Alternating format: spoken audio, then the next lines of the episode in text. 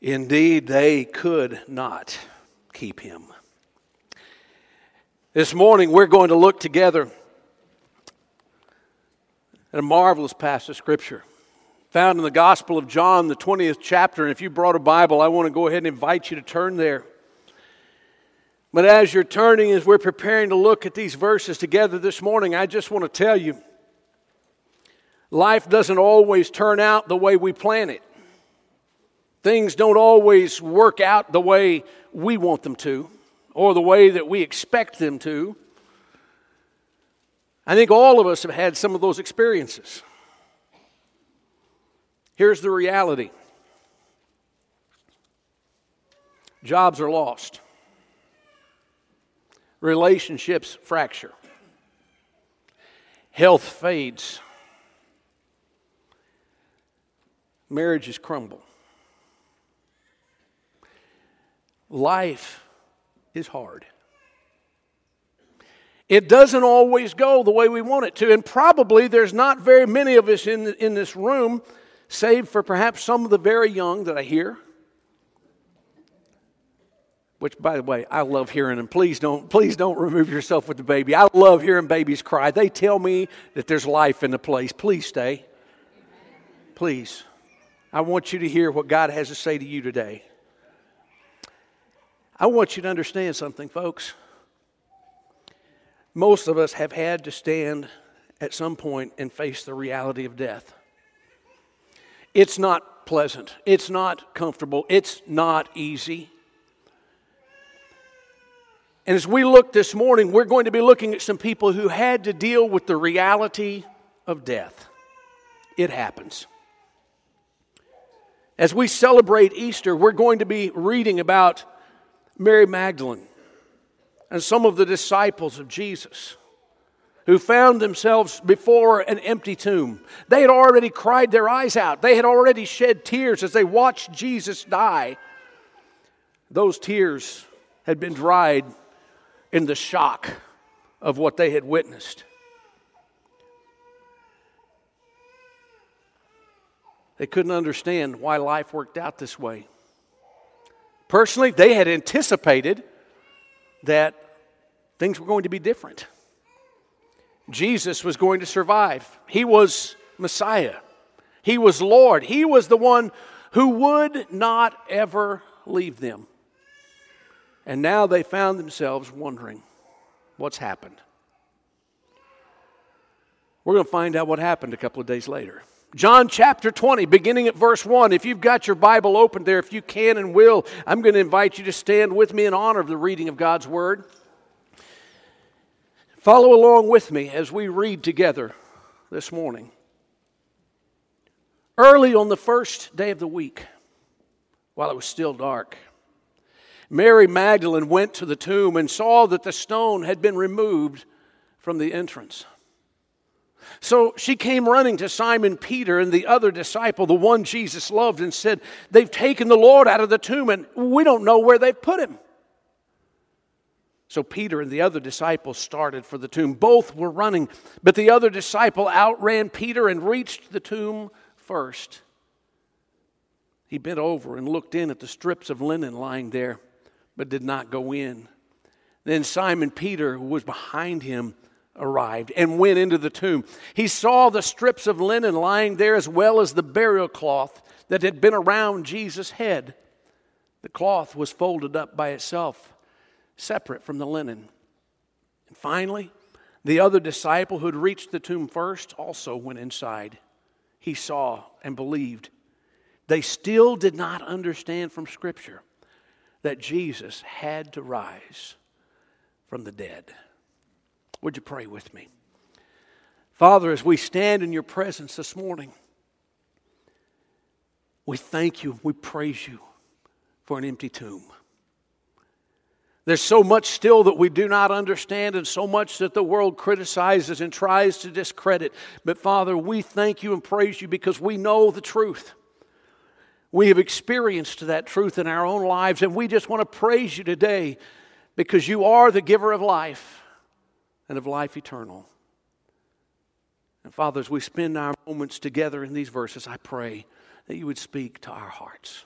all of us in this room, that we might hear your voice, understand your truth, and find the strength today to walk in it as we move forward in this life. Father, teach us what we need to know in these moments. For we pray this in Jesus' name. And all God's people said, Amen. Amen. You may be seated.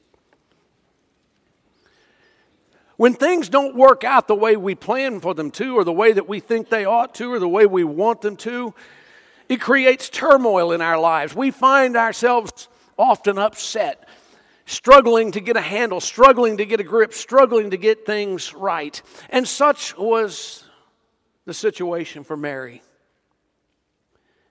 How uncomfortable must it have been to arrive that morning in that place of the dead? To arrive at that place wondering what was going to happen, what, what she was going to find. Because you see, when she came, she found a tomb that was open, a tomb that she knew had been sealed. And yet the stone was rolled out of the way. And it had to raise questions in her mind what happened? How did this occur? Where's his body? She was overwhelmed by questions that were swirling in her mind, but rather than staying there and trying to find the answers, we read that she turned and she went back to where the disciples were and shared with them the news. And in doing so, it became a day of discovery. As we examine this record, I think there are some discoveries that were made that we need to grab hold of today. And I just want to encourage you and challenge you to do that with me. I just took these verses and I just looked at them. Is there anything more to do with the Word of God than look at it, listen to what it says, and learn from it? And so if you've got your Bible open, I just encourage you, keep it open right there. And let's just kind of dig into this and see what can we possibly learn. And, and I think the first lesson that we need to learn that all of us need to get a hold of is this seek Jesus early. I, I go to this first verse and it just says early. What a great place to start. Early. Now I know that early means different things to different people. All right, and I know that there are people who early for them is four o'clock, four thirty in the morning. There are other people who early means they got up before noon. All right, and, and there are people who fall everywhere in between there. I get that. But the reality is, it just starts off telling us early. So let's, let's just focus on early for a second. And then it says after that, on the first day of the week, the beginning of a new week, a fresh start, a new beginning, a, a time to, to start all over again. And as if you haven't got it figured out yet what early means, and uh, then he goes back and he gives us a little bit more. While it was still dark, now that's my kind of early. All right. Now I know for some of you that's not your kind of early, but that's the early we're talking about. While it was still dark, Mary got up and she made her way. She was seeking Jesus. I want you to just consider her schedule for a moment. Early on the first day of the week, while it was still dark, she goes seeking after Jesus. She was going to serve him. The first thing on her agenda at the beginning of the week was to find Jesus and serve Jesus. That's a great lesson to learn right there, folks. Finding him, serving him was more important than sleeping in to this dear lady. And so she begins her journey while it's still dark. I read that and I found myself wondering what do our schedules look like? What does my schedule look like? Is finding Jesus and serving Him first thing important to us? Is it worth getting out of bed while it's still? I, listen, I had people tell me all the time, preacher, you talk about this quiet time thing. I'm all for that. But you know, can't we do that when the sun's up? Or, or I don't want to crowd in on those early morning hours, you know. Well, that's great if that works for you. It doesn't work for me. I need to get it. If I don't get up in the morning and do this, it's not going to happen for me. Well, you know, I just can't get up in the morning. I'm not a morning person. I'm not an. I don't wake up good. Okay, find your time, but I'm challenging you. Seek Him. Seek Him early. Seek Him when He can be found. What is it that motivates you? Do you rise early to spend time with the Lord before your day gets busy and gets away from you? Or, or is sleeping in more valuable than spiritual growth and development? You say, well, that's kind of a harsh thing to say. No, it's just a reality. I'm just asking you a question. What is your priority? What holds your attention on the first day of the week? When it's, by the way, this is the first day of the week. I'm glad your attention's here this morning. I really am. But this is the first day of the week. This is where our attention's, folks. It's settled on Jesus this morning. That's where it ought to be. Seek Jesus early. That's the first thing I grabbed out of this because it was early on the first day of the week while it was still dark. And Mary got up and went. Now, I want to tell you the second thing I learned when I was reading through this passage. And it was one of those things that, you know what, I think most of us have seen it before, but maybe we didn't pay much attention to it, but I, I want you to. Whenever you seek after Jesus, expect difficulties and disappointments. It's not always going to be easy. I want you to think about what Mary expected and what Mary found because they're vastly different things. It, it, starts out here. It says, Mary Magdalene went to the tomb and saw that the stone. Stop right there. We already know what the difficulty was. In her mind, when she left to go that morning, she was already wrestling with the fact I've got to find somebody to help me with this stone. It's bigger than I'm going to be able to move by myself. I'm not going to be able to get it out of the way and get inside the tomb to do what I've come to do. I've got to have help.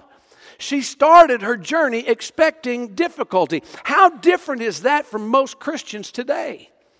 We start our journey pursuing after Christ, expecting things to be easy because now we belong to Him. We've got a lot of folks who are preaching a gospel that's not true, who are telling you that if you belong to Christ, life's going to be easy, everything's going to be good. There aren't going to be any difficulties, there aren't going to be any struggles, there aren't going to be any trials, there aren't going to be any hurts. That is a lie. She started out seeking Jesus, understanding there's a big obstacle in front of me. I've got a huge hurdle I've got to get past. I, I have to find my way. I've got to find somebody who can help me move the stone. And can you imagine? She's thinking all of that as she's walking through the dark on her way to the tomb. And she gets close and she comes into sight. And all of a sudden, all she sees is a big, gaping black hole. Well, this is new. Didn't expect that. The scripture is a little bit vague right here. It doesn't tell us what she did exactly. It tells us that she went back and she told the others. It does not tell us if she went and looked in. Now, I'm that kind of person, curiosity would have got the best of me.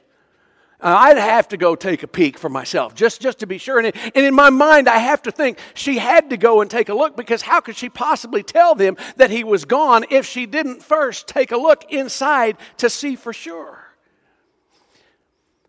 She goes, she takes her look, he's gone. And now her difficulty is replaced by disappointment. Where's Jesus? I came here to see Jesus. I came here to prepare the body of Jesus so that it can be properly left behind in the tomb and buried. I just want to ask you, what do you expect your journey of faith to be? I mean, when we start out pursuing Jesus, when we start out seeking after Him, what do you expect your journey to be? Are you expecting it to be easy? Are you looking for some obstacles? Are you expecting some difficulties? A lot of folks don't get it. So many invest all their time and all of their thought processes in trying to figure out how to move the obstacles before they ever take the first steps. You know, one of the most amazing things about following Jesus and being a disciple is that whenever you start taking those first steps, you find out some amazing things. One of the amazing things I've learned along the journey of my own life is that so often the very difficulties that I expect, that I anticipate, that I know are going to be there, He's already cleared them out of the way before I get there. Not always. There are still hurdles I have to jump over, and I got short legs. I don't do very good on hurdles. But there's so many of those things that he moves out of the way. Sometimes things don't work out the way we expect. Our difficulties lead us to those moments of disappointment. And, and, can I tell you something? The disappointments are real. Don't think for a moment they're not. I'm not making light of the disappointments in life that you've had or that I've had because they are real. But I do want you to know this those disappointments even though they are real, even there that they are there, and you don't have to expect them to be the end of the story because they're not. Don't stop at the disappointment. Chase after truth. I kept reading in this passage. Mary came back and she told the disciples that the stone had been moved away, that the body of Jesus wasn't there. And then I come to what was my, when I was a kid, this is my favorite part of the story the foot race. Everybody's about the race, right? We, we're competitors, we like the race. But you know, there's something to learn from Peter and John, and, and it's simple willingly expend all of your energy to find the truth. When she came and she told him, Look, the stones rolled away, the body of Jesus is gone. We don't know what happened. And we read about Peter and John, they took off to the tomb. They expended all of their energy. They were racing toward the tomb. And John outruns Peter, probably a little bit younger, maybe in a little bit better shape. I don't know. I'm not going to get into that ageism thing. But I will say this he wasn't as brave as Peter. John got there first, but he stops outside and says, I'm not sure I want to go in there. That's a grave. Peter comes blowing up the trail, and he doesn't stop. He ducks and runs right through the entryway. He's inside the tomb looking around and saying, This is awesome! Can you just picture it in your mind? The tomb's empty, and there, there are the clothes the cloths that they had wrapped his body up in. And there's the, the cloth that had covered his face, and it's folded up and laying there. And listen, it wasn't just that they fell off as somebody was dragging a body out. No, this was folded and placed there carefully as a reminder that whoever did this was very careful about what they were doing, very meticulous about what they were doing. They're sitting there with their eyes bugged out, and their breath is ragged, and they're taking all of this in. I don't know how far they ran, but I do know this they expended their energy to find the truth. Let me ask us a question Do we expend our energies to find the truth? Are we just satisfied with what somebody tells us? Do you see for yourself?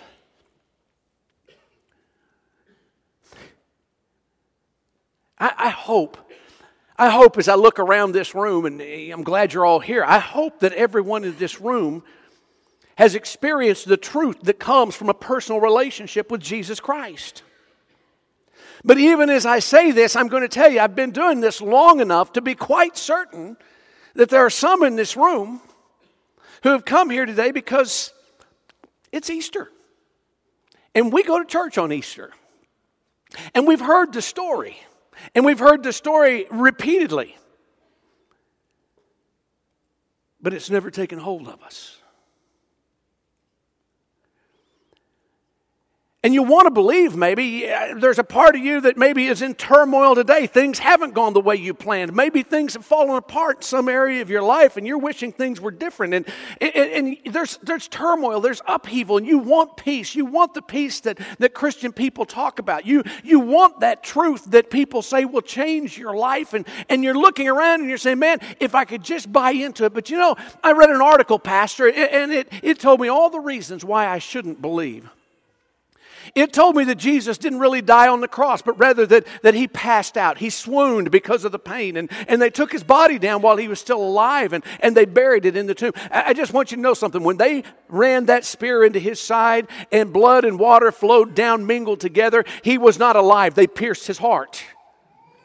I want you to know that he was dead. He was thoroughly and completely and totally dead.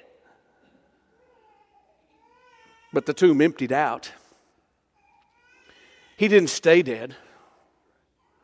I know that there are critics and there are skeptics in this world, and that they are constantly and always providing for you reason why you shouldn't believe. But I want you to know there is one overwhelming reason why you should believe, and it's because Jesus is alive.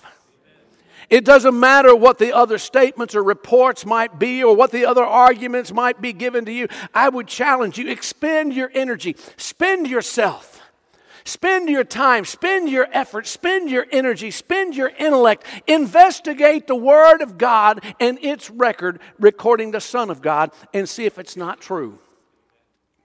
There are many things in the history of our world that we accept as truth based upon one or two or three statements.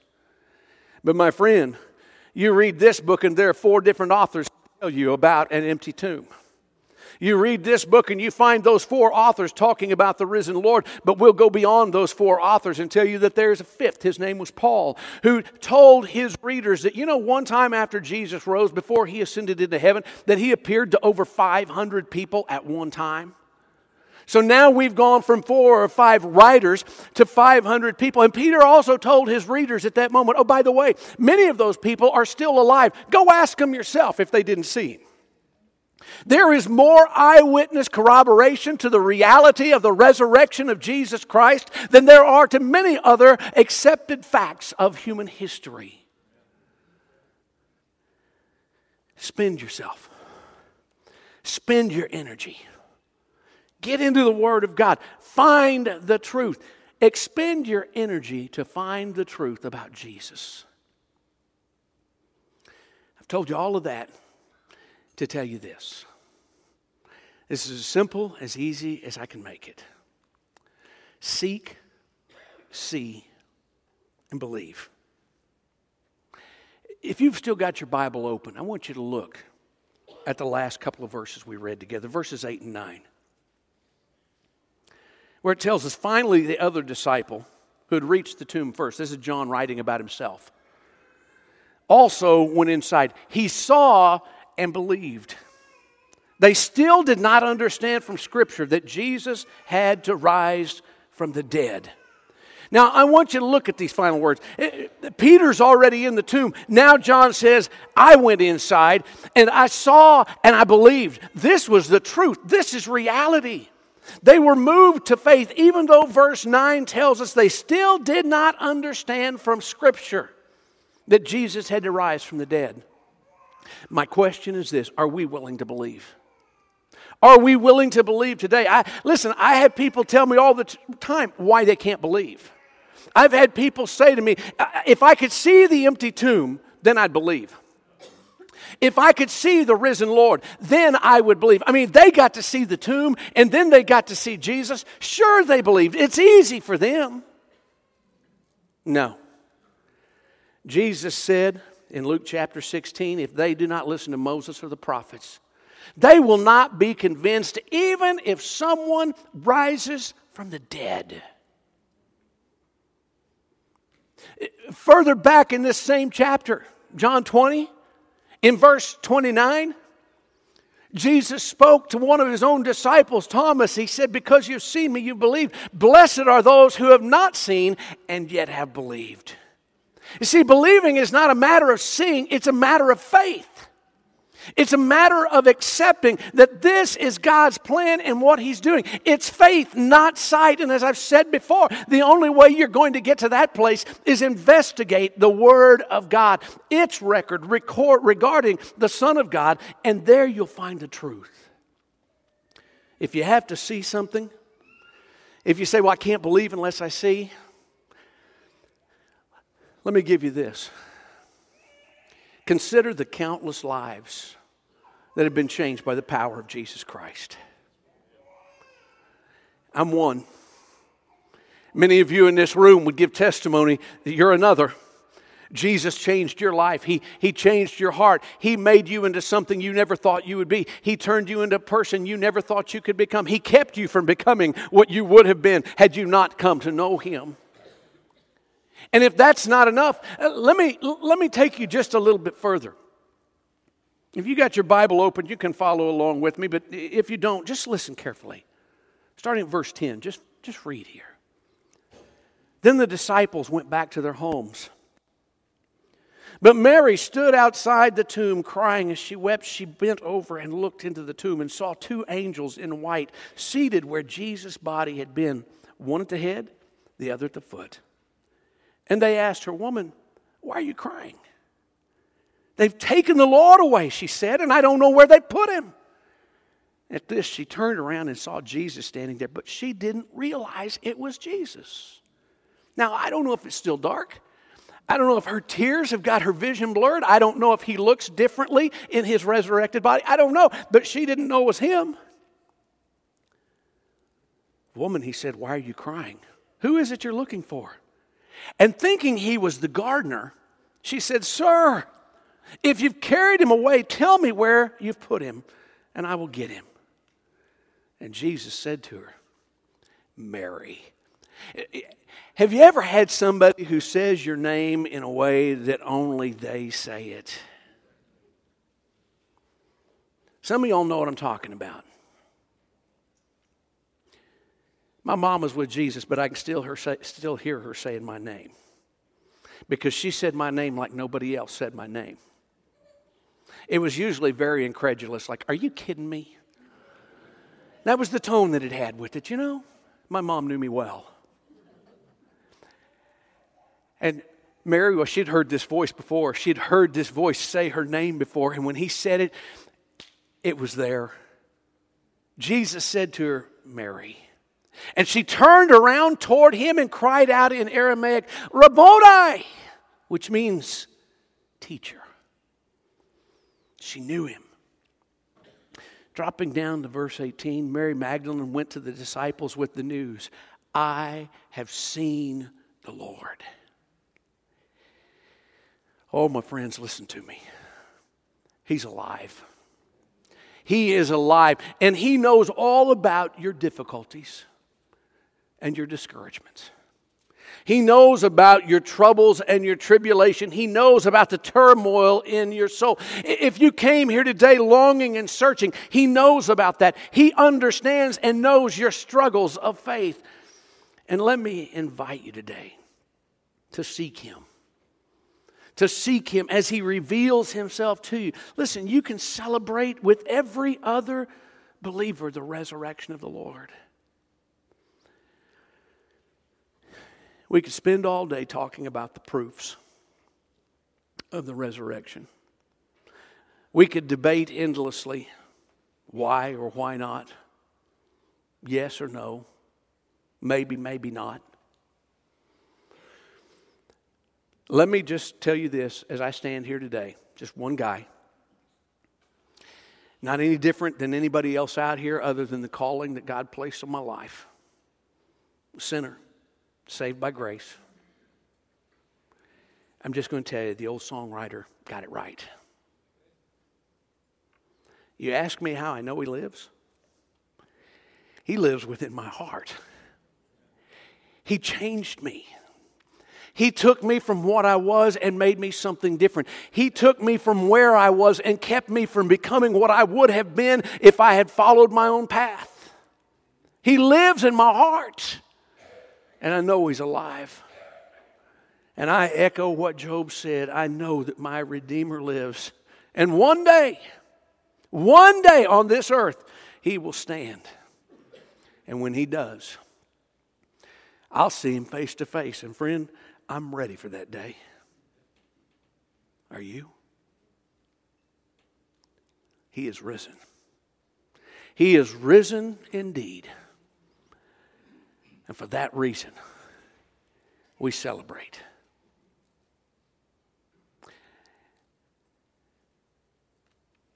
I stood and I looked at an empty tomb. And I've never gotten over it. And I pray to my Lord that I never will. Because every time I see that picture I took, I'm reminded He lives. Celebrate. But if you don't know Him, oh, friend, you are missing out on the very best that God has to give you. And I pray that today you'll claim it as your own. Let's bow our heads together. In just a moment, we're going to stand together and sing a song of commitment, of invitation, of surrender for the simple reason that I, I, want to give you the opportunity to respond to the Word of God, to the truth of God, and perhaps to the voice of God if He's speaking to you today. I want you to know that Jesus is alive. I'm as convinced of that as I can be of anything. I am as convinced that He is alive as the fact that I am standing here in front of this room speaking to you this morning. He changed my life. He's changed the lives of many people I know, multitudes in various states and communities across this land. Many of you sitting here, some of you are looking at me this morning and you're grinning. You, you've got eyes that are filled with tears. He's changed you. You know He's alive. You've experienced that. But in this room, there are also doubters and skeptics, and those who are waiting and wondering. I plead with you pursue Him with all of your energy, with all of your effort, with all of your heart, and just be honest. As He shows you the truth, embrace it.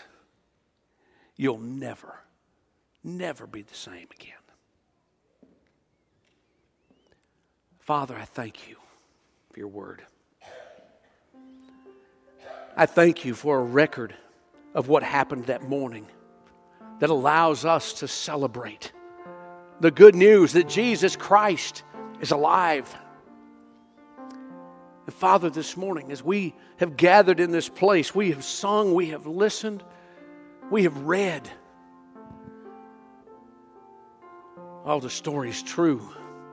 The record, irrefutable to those who will be honest with their intellect. So, Father, today, in this moment, we come to you. It's now our opportunity to embrace that truth or once more to walk away from it.